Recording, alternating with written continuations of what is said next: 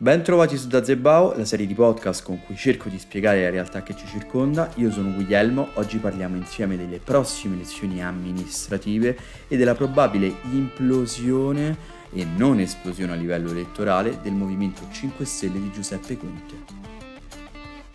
Il Movimento 5 Stelle è una creatura politica strana, ha contenuto di tutto al suo interno, è nata come movimento anticasta, ma poi per una serie di contingenze politiche e per non essere volgari, come direbbe un famoso adagio napoletano, ha capito molto spesso che comandare alle volte è meglio di tutto il resto. Quindi una volta approvato il governo, nonostante tanti proclami terzomondisti, pauperisti, antipolitici, eccetera, eccetera, si è dimenticato quasi tutto nel battito di ali di una farfalla per fare le peggio figure possibili. Così possiamo dire che nonostante sia il terzo partito a livello di deputati eletti in questa legislatura, è riuscito a governare con tutti ha governato con la Lega Nord, salvo poi dirne il peggio possibile, ha governato col PD dopo anni in cui la contrapposizione tra il Nazareno e lo stesso 5 Stelle e Beppe Grillo erano senza eguali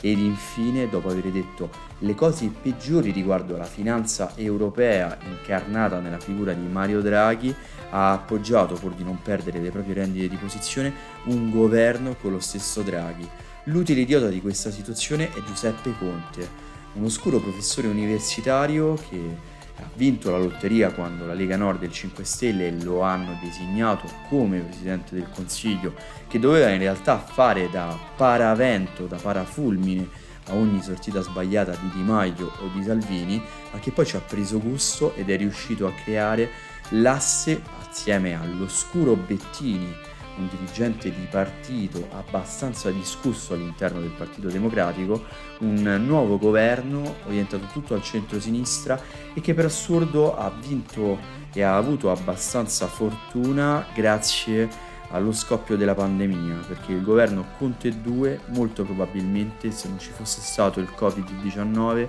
non avrebbe mai mangiato il panettone e neanche avuto la possibilità di superare tutte quelle problematiche politiche interne che lo dilaniavano con un'alleanza contro natura con quella degli ex comunisti del Partito Democratico e un insieme informe come lo stesso Movimento 5 Stelle. Giuseppe Conte poi, una volta defenestrato dal governo, ha preso gusto a governare, ha capito che era meglio quello piuttosto che fare l'avvocato seppur di prestigio ed il professore universitario. E quindi ha tentato una scalata ostile che però gli è riuscita all'interno dello stesso Movimento 5 Stelle, cambiandone radicalmente l'aspetto agli occhi degli attivisti della prima ora. Lo abbiamo già visto in una puntata precedente, la scorsa estate, con la soppressione del meetup che ha portato poi il movimento a essere un insieme di difficile descrizione nel panorama politico italiano, il 5 Stelle ha deciso di diventare e di trasformarsi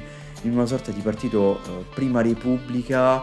che non ha niente a che vedere con il grillismo di un tempo. Conte ha fatto questa decisione pensando e credendo di poter prendere i voti che sono probabilmente di centrosinistra, ma ha fatto male i suoi conti visto che lì in quell'ambito di concorrenza ne ha eppure parecchia. Così ora che ormai mancano poco più di due settimane si sta rendendo conto sempre di più che le amministrative saranno un bagno di sangue, ha già mollato Virginia Raggi a Roma al suo destino e sta cercando di fare con poca signorilità lo stesso in altre piazze. La verità è che Conte non crede alla possibilità di riuscire a prendere o arrivare a qualche ballottaggio in piazze importanti e questo perché purtroppo i 5 Stelle non hanno cultura di governo e oltretutto neanche coerenza sotto nessun punto di vista. Questo è una maledizione per un partito, un movimento che doveva arrivare al 2050, come ha detto Beppe Grillo qualche tempo fa, ma che invece probabilmente non arriverà neanche a mangiare il panettone al Natale del 2023.